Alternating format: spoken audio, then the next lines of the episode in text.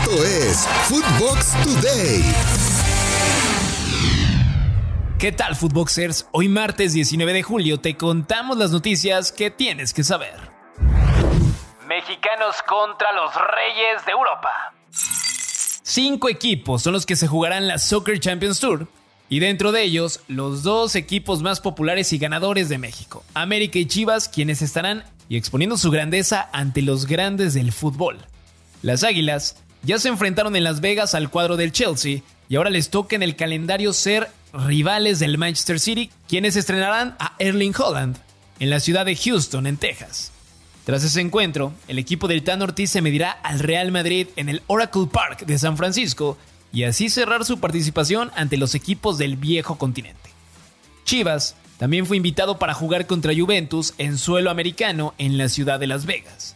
Todos estos duelos no son nuevos, pues a lo largo de la historia han existido diversos enfrentamientos entre equipos mexicanos y los grandes del fútbol. Los de Cuapa derrotaron al Barcelona del neerlandés Frank Rijkaard en un estadio azteca a tope.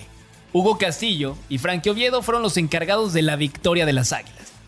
Pumas es el único mexicano con una victoria sobre Real Madrid en su casa. Después del bicampeonato, disputaron el trofeo Santiago Bernabéu y con gol de Israel Castro, los felinos se impusieron. Zidane, Beckham ni el resto de galácticos pudieron ante el conjunto auriazul. Chivas puede presumir de ser el único equipo mexicano que pudo derrotar al Barcelona de Guardiola, con anotaciones de Ulises Dávila, Giovanni Casillas y en dos ocasiones Marquito Fabián, el rebaño se impuso 4 por 1 a los catalanes en 2011. Ahora, Hablando en mundiales de clubes, Necaxa se enfrentó al Manchester United y le quitó el tercer lugar a Real Madrid en tanda de penales en la edición del 2000. Atlante le hizo un partidazo al Barça del sextete, mientras que Rayados perdió 2 a 1 ante Liverpool. Tigres cayó por la mínima ante Bayern Múnich en la final de ese mundial de clubes. De la cancha a los esports. Tuvimos la oportunidad de platicar con Miguel Ayun, futbolista del América con paso por selección mexicana y varios equipos del viejo continente. Y nos dijo cómo vive el fútbol relacionado con los esports. No, yo soy su hijo en el Warzone. Sí, está así. Es un viciado mal. En el FIFA le puedo dar, hermano, en el FIFA te puedo dar pelea. La verdad es que alto viciado el chicharrón, ¿eh? Mira, te diría Dybala, ¿ok? Dybala es muy bueno en juegos de shooters, ya he jugado con él varios y es muy bueno. Con el Huesito Reyes de aquí de, del Atlas, me tocó jugar FIFA también. Y otro que me sorprendió en el FIFA, Álvaro Fidalgo, podría ser pro player sin ningún problema.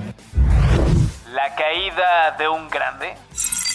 Pese a tener 37 años, el rendimiento de Cristiano Ronaldo sobre el campo es impecable. El portugués, fichado la temporada pasada por el United, brilló en su vuelta a Old Trafford. 24 goles y 3 asistencias en 38 duelos nada más con los Red Devils. Convierten a Cristiano en el máximo goleador del equipo del curso anterior. El lusitano se enfrenta a una situación nunca antes vista en su carrera. Jugar la Europa League. Así es. Algunos medios dicen que el jugador ha sido ofrecido a varios equipos a través de su agente Jorge Méndez, pero ningún equipo ha hecho aún movimientos para tenerlo en sus filas. ¿Por qué? Algunas de las razones son la edad, que con 37 años está muy probablemente ante sus últimas temporadas como futbolista profesional de alto nivel, y tanto su rendimiento como su valor de mercado han bajado.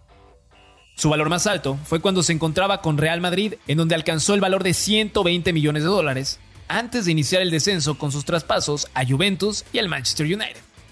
Hoy la situación es crítica. El comandante tiene un valor de mercado de 30 millones de euros según Transfer Market. A pesar de todo esto, existen los rumores de que el jugador llegaría a equipos como el PSG, donde sueñan con formar la dupla imposible. Lionel Messi, Cristiano Ronaldo. ¿Ustedes la ven viable? Por otra parte, el Bayern Múnich es otro de los posibles pretendientes como reemplazo perfecto ante la salida del polaco Robert Lewandowski a Can Barça. Aún así hay un equipo en Arabia Saudita que se atreve a pagar 300 millones de euros por Cristiano Ronaldo, ante el ya rechazo del bicho. ¿Cuál será la próxima aventura de Cristiano Ronaldo? No olviden escuchar todos los días el podcast Footbox Today, disponible en Spotify, para conocer las noticias del fútbol que tienen que saber. Esto fue Footbox Today.